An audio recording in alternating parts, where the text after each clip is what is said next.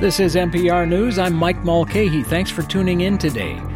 If Mayor Jacob Fry has his way, Minneapolis will soon have a new police chief. Mayor Fry named the deputy mayor of Newark, New Jersey, Brian O'Hara, as his choice to lead the department. Here's a bit of what Brian O'Hara had to say yesterday. The problem of serious street crime is urgent, and our communities demand and deserve good police to deal with that urgently. At the same time, I commit to hold all police officers accountable to the values of our community, and I invite the community to hold us all accountable as well. Police chief is a big job and a challenging job since the death of George Floyd at the hands of Minneapolis police officers in May of 2020. The department has lost hundreds of officers, crime has spiked, and the Justice Department is investigating the civil rights record of the police department. In the meantime, Mayor Fry has moved to consolidate oversight of the police, fire, and emergency management departments under Community Safety Commissioner Cedric Alexander. And Minneapolis Mayor Jacob Fry joins me now to talk more about his choice for police chief. Mayor, thanks for coming on. Thanks so much for having me, Mike. What was it about Brian O'Hara that made him stand out to you over the other two finalists for the job? Well, it was first what the community has been asking for, and then it's the assets that uh, Deputy Mayor Brian O'Hara can deliver. Uh, for about 10 months, we had a long process of community engagement, of listening sessions in every precinct in the city, of an online survey, uh, and then a volunteer search committee that brought together finalists. And what people were asking for was a change maker, a reform minded chief, and someone that had a whole lot of experience of getting the job done and working hand in hand with our diverse communities. That is exactly what he brings. Uh, he's got quite a bit of experience running a Department of Public Safety in Newark, New Jersey, uh, with about 1,900 people in total. Um, you know, 900 police officers, 600 firefighters, about 300 civilians, and he has experience managing a consent decree as well in Newark, uh, mm. working real reforms through a process to ultimately shift the culture of the department from within that's exactly what we needed. And so uh, I'm really pleased with the caliber uh, that he brings, and we're really excited to get him approved.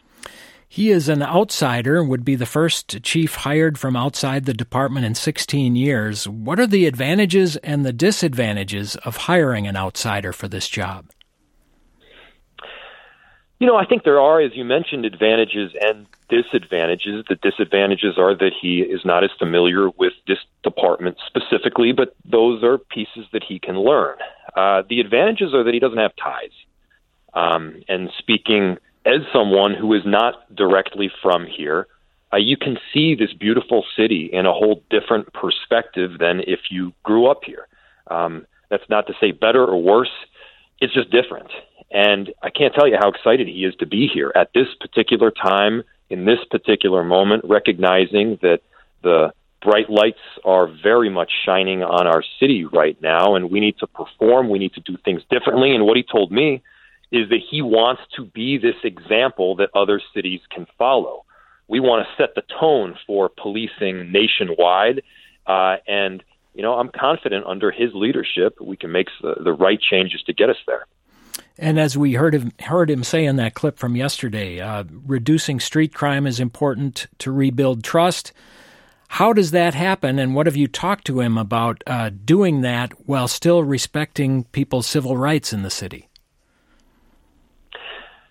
First, we already have a plan that has been rolled out just this last week in Operation Endeavor, which is a comprehensive and integrated approach incorporating both law enforcement and violence prevention and working with a number of different jurisdictions. Uh, Brian O'Hara is going to get briefed in on that exact proposal. Uh, you know, he's talking also about recruiting in the right kind of officers that we want to see in this department, those that are community minded uh, and have these deep connections uh, with the, the residents of our city. He has had a lot of success in Newark working on exactly that. And, you know, I'll note that in Newark, he did, in fact, see a reduction in gun violence in one of their lowest levels ever in history, specifically of gun violence. And, uh, you know, uh, it goes without saying, but I'll say it anyway. gun violence is that epidemic that we're dealing with in our city and nationwide and needs to be dealt with quite acutely. Hmm. As you well know, the police department has had a long and expensive history of excessive force settlements, uh, going back well before George Floyd was murdered and well before you were the mayor. What is it about the culture of the Minneapolis Police Department that has made it so hard to change? You know, for a long time, we've needed to shift the culture of this department. Uh, and I'll tell you, there are so many officers that are in there right now that have not jumped ship, that have stayed around because they believe in this city and they're committed to it. And I'll tell you, the officers that we are recruiting in now, they're very wide eyed about the change that we want to see in this in this institution of policing. Uh, and you know, look, we've there's systemic issues, uh, systemic issues of systemic racism that we've seen nationwide, uh, and our police department is is not any different. Uh, we do have issues. We fully recognize that, which is why um, we ultimately want to see uh, one consent decree set up where we can make these proper changes. Um, it's not just one instance, it's not just one case. Uh, these are broad based issues that we need to be dealing with. And it's good to have somebody as a chief on board that has done this before. He's very well respected uh, by, you know, both local and, and federal individuals that have been involved in these consent decrees. And I'm, I am, uh, I'm confident that he's a going to be a great person to help lead us through this process, not just in changing policy, uh, but also changing the culture itself. Because at the end of the day, it's the culture that's so much more important. And if you set a tone, you set the the right tone for the right people to want to join and the right people to be inspired to do this very difficult job of, of policing, then I feel like you can make the real change. And that's exactly what he's been saying. Other mayors, other chiefs have tried to set that tone in the past. How, how do you ensure that the orders from the mayor, the commissioner, the chief, and the commanders are, are actually going to be carried out in the ranks of the department? Well, first off, he's not going to change anything overnight, nor will our commissioner, Cedric Alexander. But we've made a massive change, a change that advocates of Question 2 argued for for a year and a half, which is in an office of community safety. Uh, this office can provide that oversight can provide that management, and you'll have an individual in the commissioner that is working on these issues of oversight and accountability of all of these different entities every single day. So that if results aren't being met, you got somebody digging in every single day to make sure the job of, of culture shift, accountability, safety, it gets done in a comprehensive fashion. Uh, and so I think that's one of the big difference differences. And the way we're setting this up, you know, we're going to have more of an integrated approach than most any city in the entire country. Um, really, violence prevention work, working directly, working with officers, officers working with firefighters, um, making sure that our 911 dispatchers, which are the first responders of the first responders, are very much involved as well. You've touched on the consent decree, which uh, I, I hear you're expecting from the Justice Department. Of course, there's a state consent decree in place as well. Um, uh, O'Hara has experience working with that in Newark. Uh, what was it specifically that you saw with his work there that makes you think he can be effective here in dealing with a consent decree? Uh, to be clear, there's not a state consent decree in place. We are working towards an agreement with mm. the state to be differentiated with a consent decree that we would potentially expect out of the Justice Department. Um, we're looking for one overarching uh, set of standards and rules, and then one monitor that can help run uh, and determine whether we've been met- meeting the metrics or not. That that's what we're working towards right now. And and yes, as you mentioned, having somebody in Brian O'Hara that has done this before, uh, has seen results from it, has improved accountability and safety at the same time. That's what we're looking for. You know, a big part of being mayor is getting the right butts in the right seats. It's getting the specific experts doing the specific jobs that they know how to do best and have more skill than any mayor potentially would that's what we're in the process of doing. And I'll tell you, especially after the passage of question one and this new executive uh, strong mayor system, mm. uh, legislative council. Um, we are getting candidates that we have never gotten before. We're getting a caliber of candidate that is national class, and whether that's you know the public works director and Margaret Anderson Kelliher, who previously ran MnDOT. Um, that's you know one of the main general counsels at the state, and Kristyn Anderson, who came on to be our city attorney. That's in Cedric Alexander, our commissioner of safety, and now Brian O'Hara. The caliber we're getting is is really extraordinary, and having these people in these right seats is such a huge part of shifting how our city serves people on a daily basis. Uh, let me ask you about uh, Commissioner Alexander. Um, how, what will his role be in working with the new chief, and does having two people in charge of this strengthen accountability, or does it dilute the accountability a little bit? Oh, it substantially strengthens accountability because you've got somebody doing it on a daily basis, and specifically this Commissioner Alexander's role is not just involving police. Mm-hmm. Uh, the chief of police reports to him, but so does the chief of the fire department, so do the directors of emergency management, of 911, uh, and violence prevention. So his job is to oversee all of that work on a daily basis. Um, now, granted, you need the right people in the right seats in those other respective departments that he oversees to have the best possible results. Um, but but this is a model that that we know and we've seen in other areas to work well, uh, and it's one I feel strongly about implementing. And you know, this is the big moment for unity here because um, this was the thing that advocates for question two were campaigning on, advertising for you know a year and a half almost, hmm. uh, and so we're doing it now. Um, this is the time for us to say, hey, we're all in on this topic. There are, certainly are other areas of, of disagreement that we saw, but this ain't one of them. Let's get on board. Mayor, I'm sure you know there are a lot of people running for office in Minnesota this year who are using Minneapolis and uh, crime in Minneapolis as an indictment of Democrats and many incumbents. Uh, what would your message be to folks who are doing that, and maybe more importantly, to people who might be afraid to come to Minneapolis because of this perception of that crime is out of control? First off, Minneapolis is an extraordinary city. Uh, it's it is a safe city, and like every major city in the entire country, we have seen an uptick in crime over these last couple of years. Although I'll say it's either plateauing or, in some cases, like as was mentioned, homicides, it's it's slightly dropping right now. Um, and you know, I would I would just note the position that I've had from day one, and I know that so many Democrats have had uh, from early on, which was, you know, I've been against um, some of these notions of defunding and abolishing uh, police. I've I've said from the very, very beginning that we need deep culture shift and change. We need reform. Uh, and at the same time, we need police. Um, police are an important part of our government service that we provide. Are they the only part? Of course not.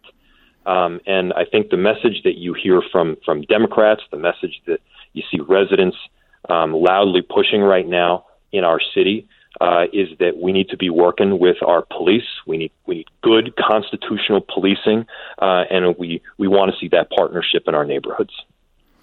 Do you think you'll have a hard time selling uh, the case to the city council to approve Brian O'Hara as chief? I never want to speak from the city council, but no, I don't think that we'll have a hard time given it's the the experience that Brian O'Hara has. Uh, people are looking for a change maker, a reform minded chief uh, someone that has had experience not just in pushing for these changes, but actually getting them done. And this is what we're delivering with with Brian O'Hara. And so, uh, you know, I know I don't have a specific vote count for you. If that's what you're asking for, but I do believe that he will in fact be confirmed. And when do you expect him to take over? Uh, so the the process will work through largely in October. Um, so I don't have the exact date in front of me, um, but we're we're looking kind of towards the end of October, maybe very early November is final confirmation. Mm-hmm. So within a, within a little over a month. Minneapolis Mayor Jacob Fry, thanks so much for coming on. Thanks so much for having me, Mike. Really appreciate it. That's uh, Mayor Jacob Fry of Minneapolis, who announced his choice for the city's new police chief, Brian O'Hara, yesterday.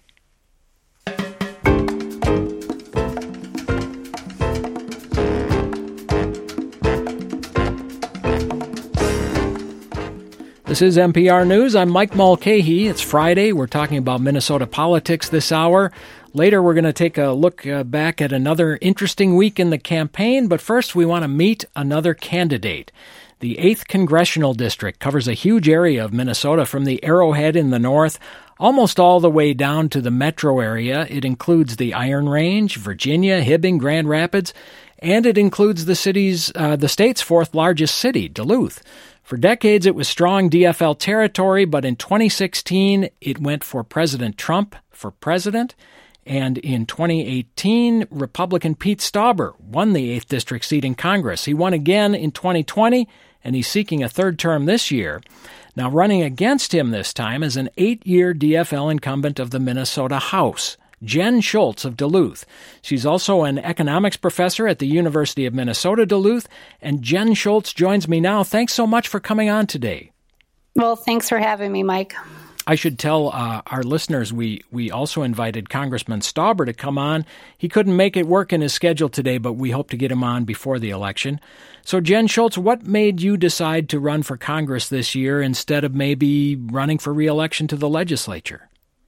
Well, honestly, it wasn't on my bucket list, uh, but neither was running for the Minnesota House. It's just something that happened. I I was happy working um, as a professor and working on healthcare reform and policy. And then I worked closely with my predecessor, Tom Huntley, who was a state legislator for 22 years. I decided I needed to run to continue working on healthcare reform and to work on higher education. Uh, I, I did it for eight years. I decided to retire and go back to teaching, and I was going to write a book on healthcare reform. Um, but people asked me to run against Pete Stauber because they believe he failed the eighth district and the people who live here.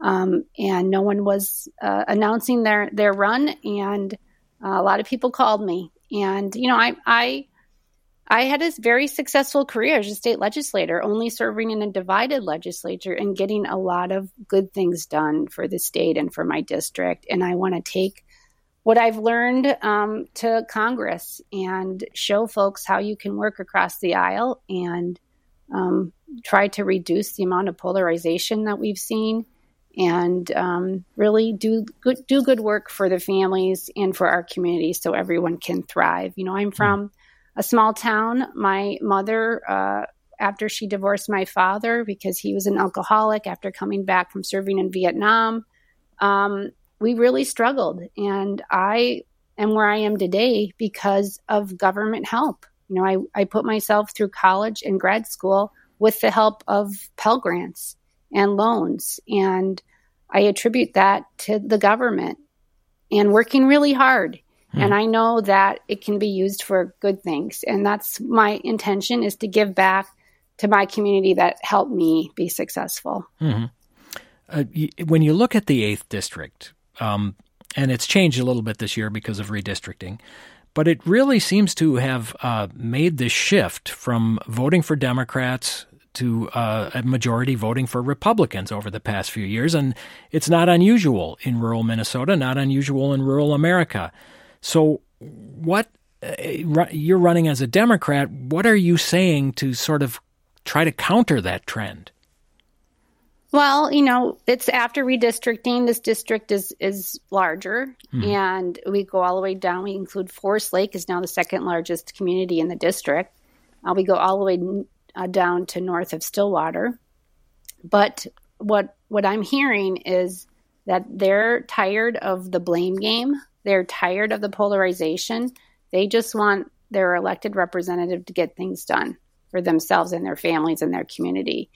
And I, you know, I I think people are ready for a change because we've given Pete Stauber four years in Congress and he has done virtually nothing for our community. In fact, he's been an obstructionist and he's done more damage by voting against um, protecting our right to vote uh, voting against the Women's Health Protection Act, uh, giving us rights to reproductive health and contraception, Um, and he's simply not upholding his oath to the Constitution.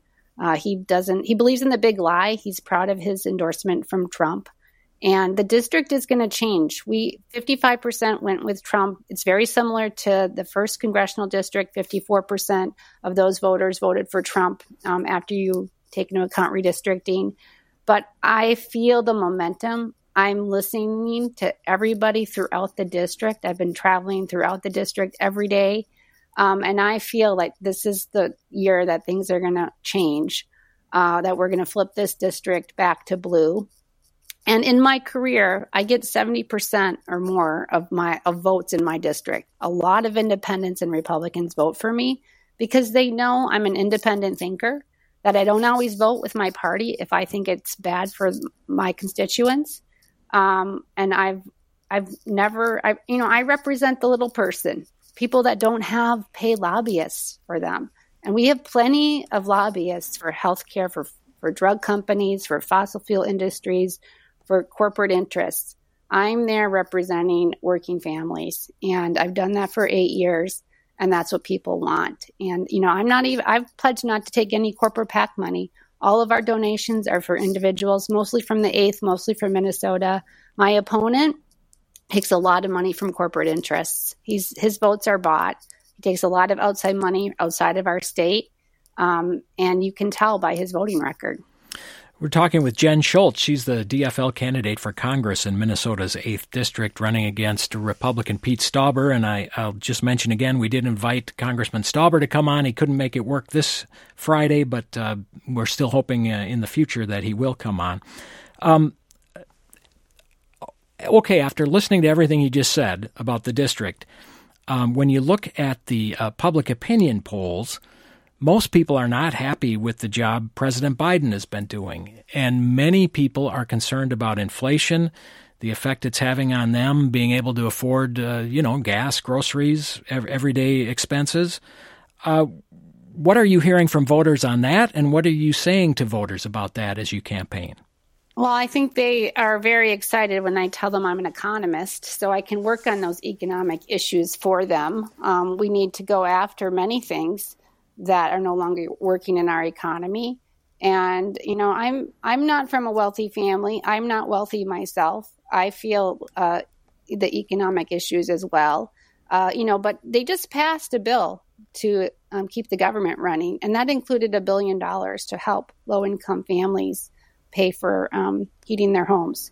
So we do need to do things. I, I disagree with those uh, uh, um, people's view on President Biden. I'm I'm so impressed at everything they've been able to accomplish the last two months, um, and they're going to do more before they recess. Uh, but um, I, I I just be- really truly believe that uh, we need to go do our jobs, uh, fix things we can fix, and that includes taking on corporate interests, uh, making sure we have taxes that are fair, making sure we're investing in education and infrastructure. Um, and I'm proud of my track record as a state legislator working on things across the aisle to close tax loopholes. I fixed something called the family glitch that makes healthcare more affordable to those who get private insurance. If it's their premiums are too high. They're allowed to buy into the Minnesota Care program. Minnesota is the first state to fix that problem. Um, we, as a state, you know, passed the Democrats passed large tax reductions for working families. I worked on increasing wages for personal care assistants. Um, I passed legislation to protect older adults, and as chair of Human Services and Finance, passed his, historic investments in mental health and human services. And I want to do that at the federal level for not just our, my district and the state, but for the entire country.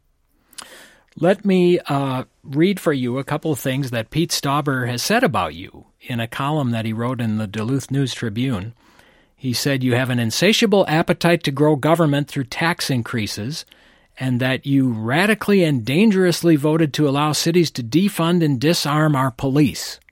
How do you respond to that? Well, uh, you know, I think, um, well, first, he's afraid to debate me, I think. He's not agreeing to debates. He's not sitting down with the newspapers um, to, you know, to answer questions. It's his job as an elected official to do that. Um, he, you know, I'm lucky. My husband's a criminologist. I hear a lot about policing and police reform. And that's just simply not true. I support our law enforcement 100%. I am opposed to defunding the police. We need to fully fund our law enforcement and our um, first responders. Uh, it's about protecting people and protecting our democracy. It's Pete Stauber who doesn't support law enforcement. He voted against many bills to fund our police. One was the American Recovery Act. There was over $350 billion in there for law enforcement. He voted against um, money in, there was a package of four bills to help our public safety. He voted against two of those bills last week. He voted against investigating the insurrection that killed police officers, Capitol and DC police, and injured 114. So the person that is not supportive of law enforcement is, in fact, Pete Stauber, not me.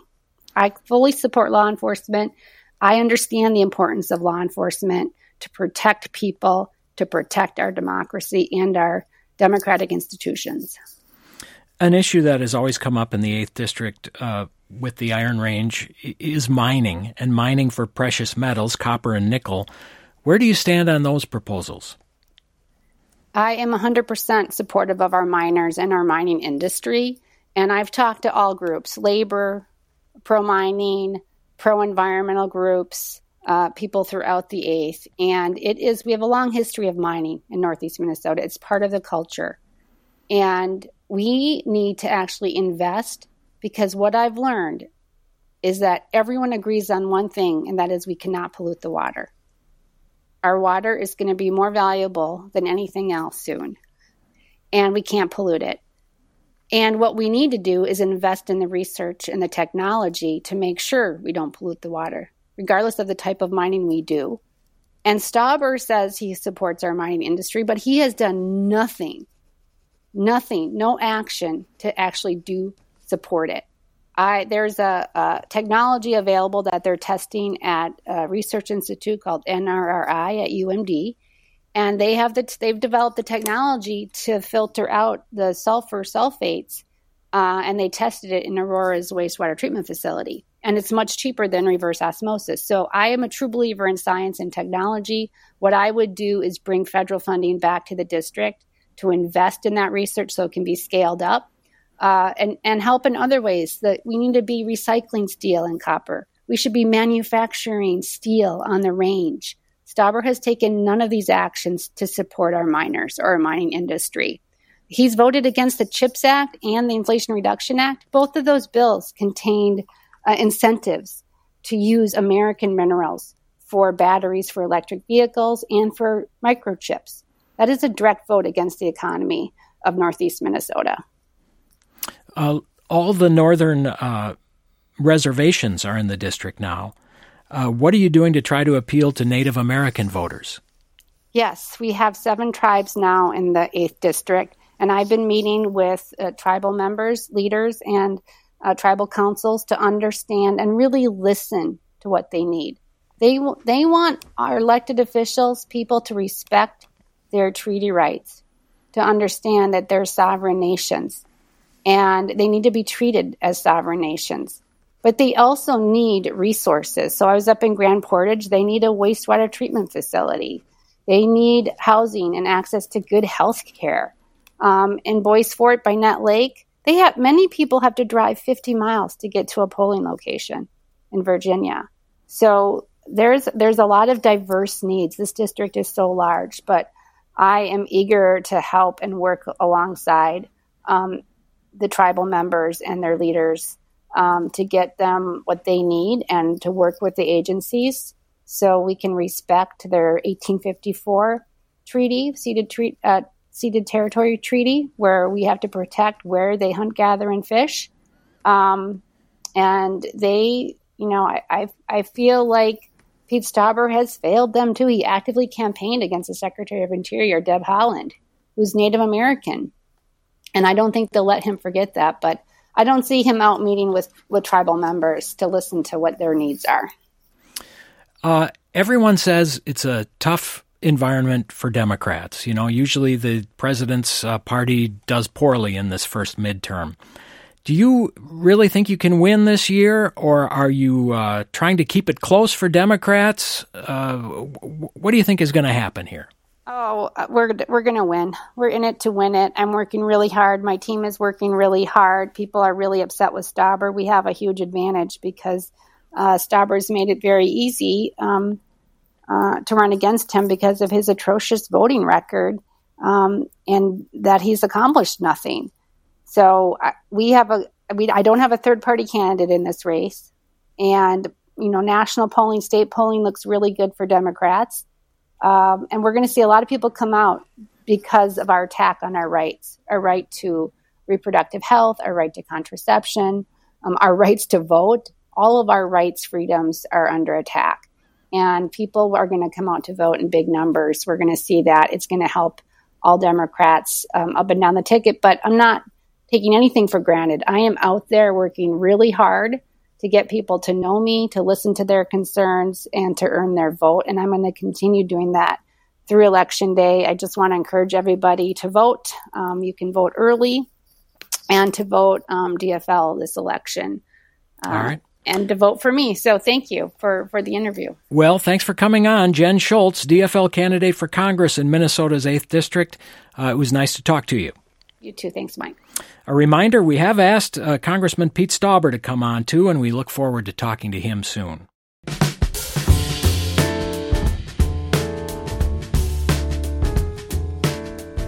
This is MPR News. I'm Mike Mulcahy. It's been another busy week in the 2022 campaign, just a little more than five weeks to go.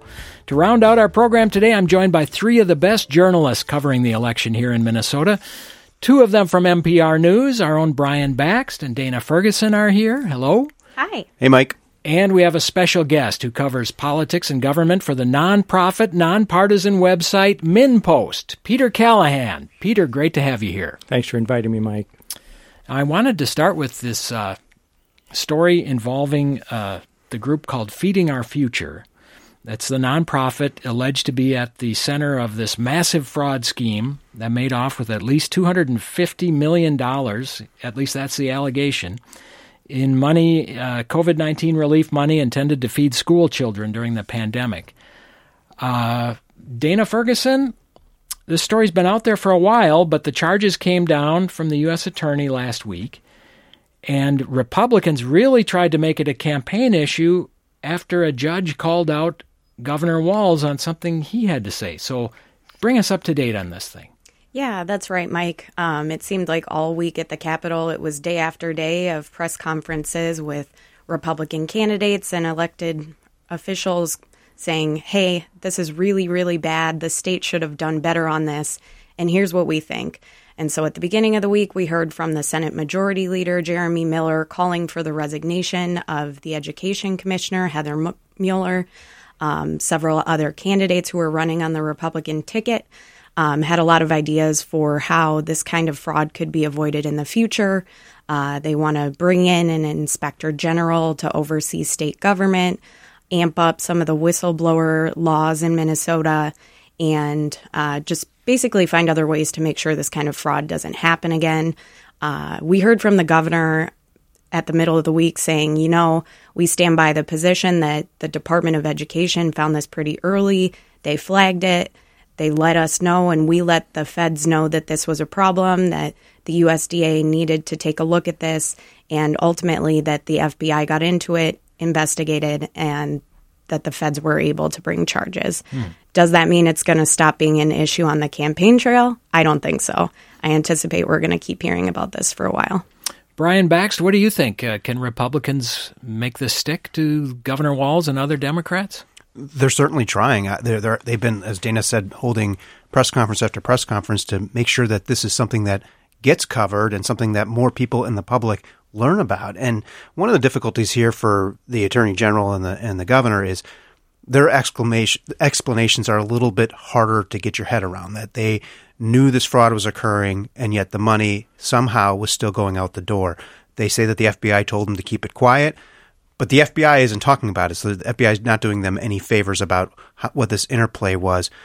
And the timeline still isn't entirely clear. It seems like every day when somebody talks about it, a date shifts here or there, or the uh, explanation as to why things went down as they did maybe shifts just just quite a bit and and the Republicans have an easier messaging point. Hmm. $250 million went missing.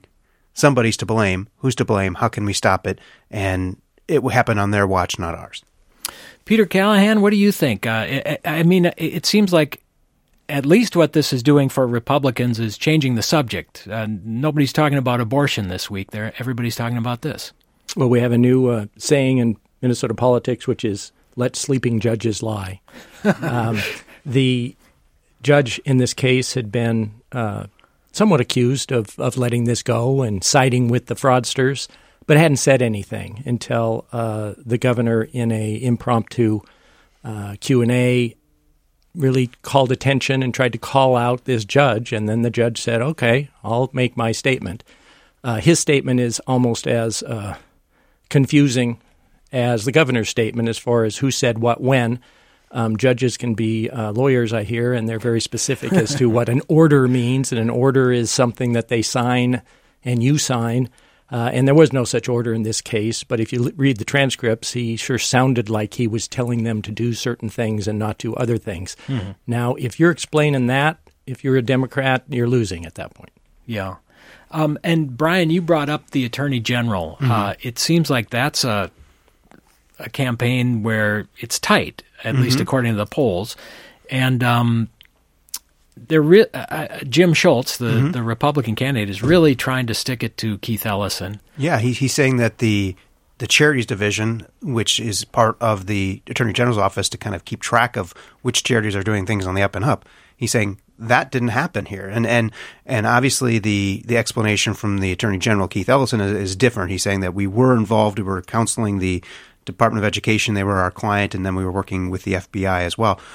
But they haven't, as I mentioned, gotten the side of the story out from the FBI. They've they've, put out words that were complimentary by federal authorities about the cooperation between the agency at the state level and the federal level. But the FBI has yet to say, yes, we wanted them to keep quiet so we can see this fraud in motion and to keep people from leaving the country. Uh, there's been about fifty million dollars that we know of that's been recovered so far, but that's that's only a fraction of a fifth of, of what was the purported fraud out there. Hmm. So it's it's unclear as to whether the rest of the money is going to come back in. And Jim Schultz is saying, "Hey, look, the the charities division needs to be on top of this stuff more. Maybe they issue subpoenas in cases like this, get bank records." Uh, and Keith Ellison is trying to make the case that it wasn't our agency that was investigating. We were we were helping the Department of Education, but it was the federal government that was investigating the loss of federal money. Right, and we should we should be clear about that because this was a big chunk of money that came from the federal government because of COVID nineteen. It was pumped into this mm-hmm. existing system that had never done anything like this before, and uh, this is apparently the result. I mean, forty nine people charged with felonies. Well, and some of the oversight controls that were relaxed during the early part of the pandemic when even government employees were not working in the field; they were working from home.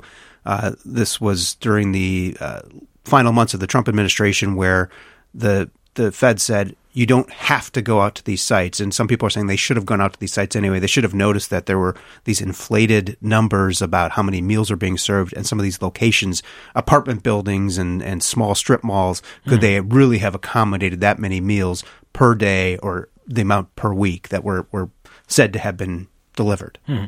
Dana Ferguson, do you think the voters are picking up on this? I think they're starting to. Um, I've been out with candidates this week, going door knocking, seeing what people are talking about uh, when they're just out there at their own homes, not at campaign events or anything like that. And they're starting to get a sense that, you know, this is a big deal, that this is a lot of money that was lost. They're worried about it. But there are a lot of other issues that come up before folks start talking about fraud or about other things. Um, some of their bigger concerns were around crime and public safety, their perceptions that there aren't enough police officers out there keeping them safe, that their communities aren't as safe as they'd like them to be, and about schools, making sure that kids get caught back up after COVID, um, and also about nobody really likes property taxes going up. So, mm. across the board, that was something that people wanted to talk to candidates about. And Peter Callaghan, you did a story on in MinnPost this week about the uh, campaign for the legislature.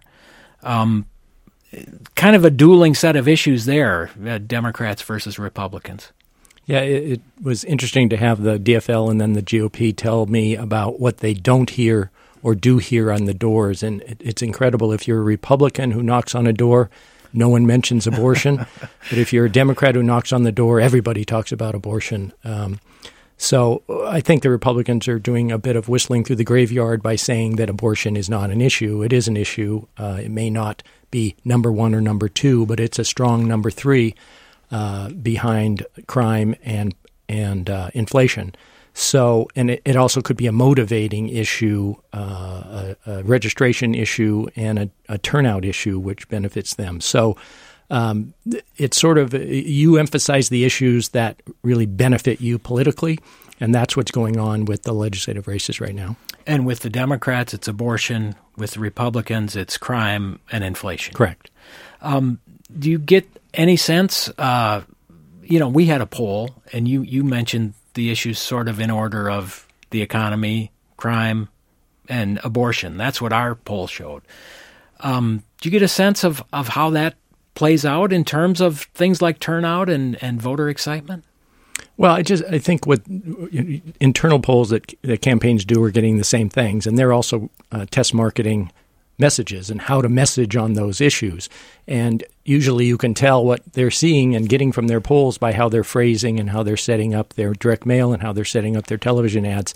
Um, the the crime is definitely an issue. You're mm-hmm. going to see a lot of burning buildings on brochures and in TV ads. Uh, and sort of this sense of lawlessness is the way the Republicans are trying to push that. But they'll they'll say, "Boy, if we could get back to the spring, we were we were rocking this state. Mm. We were going to just kill them in this state." And then June 24 happens, and the Dobbs decision comes out, and it it didn't completely reverse it, but it made it back into sort of a 50-50 kind of a proposition, depending on the district. Um, and again, we still think that this thing is won and lost in suburban districts uh, that tend to swing back and forth, that may be trending DFL, but no one's going to say they're blue districts. And that's where I think the election will continue to be waged and won or lost. Mm-hmm. And Brian Bakst, uh, we've talked about that in the mm-hmm. past for sure. Um, was the, I thought the way Peter framed it there was kind of interesting because in the spring Republicans were very confident. Mm-hmm. So was this election going to be sort of a base election, and who whose base was more excited was going to have the advantage, and that that abortion decision sort of uh, mix that up a little bit? Midterm elections are like that because they are generally lower turnout elections and presidential year elections, and so both sides are working really hard to motivate the respective bases. That's why you're hearing Democrats talk so much about abortion, even if maybe voters don't put it at the top, because they feel like that's the way that they can build enthusiasm. That remember this, these women's rights that were were enshrined for all those years. They might not be as safe as you think. Republicans will note that that Minnesota has its own uh, court precedent. Obviously, that's you know a court precedent was was in place in the national level too, and that that changed. But but it is clearly a motivator for certain people who may have even sat out the election, may decided that they were going to vote on other issues. I'm not saying that they're going to vote on this issue, but but it's in their it's in their minds, it's in their calculus as they go out in November. And Dana, did you said you were out with uh, knocking on some doors with some politicians? Did people bring up the abortion issue out there? Yeah, a few of them did, and predominantly those people indicated that they're going to vote pretty straight Democrat across the ticket. Um, but people are worried about that. They're worried about losing a right, about if control should change in the legislature and if the governor flips over. Um, we've heard some candidates say that this is a priority. They'd like to add additional restrictions to abortion, and they're really worried about that. Something I heard quite a bit about too is concerns after January 6th, uh, the riots at the Capitol that folks are really concerned about protecting the right to vote, protecting democracy, um, and that's really motivating them too. Hmm. And Brian, as as we get to the past uh, or the next five weeks, the mm-hmm. last five weeks of the campaign, uh, Democrats have a big uh, money advantage to get their message out, right? They, they do in in the legislative races. They seem the caucuses have more money, but there are a lot of these outside groups that can raise money in a snap. And we're not getting exactly the full picture because some outside groups structure themselves in a way where they don't have to report to state campaign regulators, but we know that they're active out there. Uh, but TV is going to be a big thing. You're going to, I mean, the, both campaigns are, uh, both Republicans and Democrats are are really starting to ramp up. I saw some uh, uh Republican Attorney General ads yesterday that were pretty bare knuckles in, in, by Minnesota standards, taking on Keith Ellison. We're going to see some on the Democratic side against Jim Schultz, and of course, the governor's camp- candidates have been airing quite a few commercials already. Uh, if I, I, looked at some of the, the, the spending, which I always often find interesting in the campaign reports, and seventy five percent of Governor Walz's spending is on advertising. Uh, fifty five percent of of Scott Jensen's spending has been on advertising. Obviously, he had to do more grassroots stuff to get the, the nomination. Mm-hmm. But you, you can tell that that's the types of campaigns they're going to run is, is what you see in the mailbox, what you see on your TV, what you hear on your radio. Well, great. We can all look forward to that, I guess. Um, Peter, uh, you work for MinnPost. I thought Walker Orenstein had a, a really good piece this morning uh, on MinnPost about uh, the Jensen Scott Jensen campaign, Republican for governor, uh, really trying to do well in rural areas of the state and and sort of up his vote out there um, compared to previous uh, statewide elections. Uh, we heard a lot about that really earlier in the year after or last year after the uh, election in Virginia, where uh, Democrats really fell through the floor in rural parts of that state. Um, are you seeing that in the legislative races too? Is is there a lot of talk about that? And you you have redistricting that's done by judges, so it's not supposed to be partisan, right? But you still got 201 uh, legislative districts across the state, and we think 20 to 25 are in play. Because if you're out in uh, greater Minnesota, it's very hard to find a district that's close or winnable for the DFL. And certainly if you're in the cities, the, the, the DFL people are winning, you know, with 80% of the vote. So it's uh, on a statewide race, generally the Democrats have done very well. Seven, eight, ten points. If, if Amy Klobuchar is on the ballot, uh, Democrats have won the legisl- the House, for instance. Mm. Um, but it's this numbers game that that uh, Jensen's playing, which is I just need to expand that vote as much as I can. I then need to try to cut into the Twin Cities vote on crime and on inflation, particularly in the suburbs, to just kind of tra- train the, uh, change the calculus a little bit. He doesn't have to win the Twin Cities. Uh, he just needs to carve it down somewhat. And he's going to win Greater Minnesota. He wants to win it by enough more to compensate for these votes that he's losing. It's very uh, geographically fractured, um, and, and it's something that can show up in a statewide race where you're counting every vote together and doesn't show up as much in legislative races. Mm-hmm. Uh, Brian, you think that could be an effective strategy? Well, if you look at, again, some of these places where uh, Scott Jensen is spending money, he's got ads on Telemundo and he's got some ads in some uh, culturally specific uh, newspapers and stuff. He's not expected to win certain demographic segments, but as Peter said, if he loses them less badly, that could make the difference in a tight race. And that, of course, will be translated down the ballot to some of these other statewide races that are already shaping up to be quite tight. Few uh, seconds really left. What are you looking for next week? We're going to hear from Senate Republicans about the state's clean car rules. Um, really punching back on those. They've not been big fans, but that'll be on Monday, so that's what I'm watching. Sometime next week, the state will say how much is going out in those pandemic bonus checks. So it's a chance for the administration to say, here's money going out to you at a time when you're dealing with a tight pocketbook. Well, we want you all to uh, uh, keep your coverage going because we're probably going to go out uh, in with our poll in the field uh, either end of next week or the first of the following week. So uh, let, let them know uh, that we're coming and what they're going to talk about. All right, Peter Callaghan from MinnPost, Brian Bakst, and Dana Ferguson from MPR News. Thanks so much for being here. That'll do it for our Friday program. Our producers were Twyla Dang and Jeff Jones, technical director Alex Simpson. I'm Mike Mulcahy. Have a great weekend. We'll see you again here next week.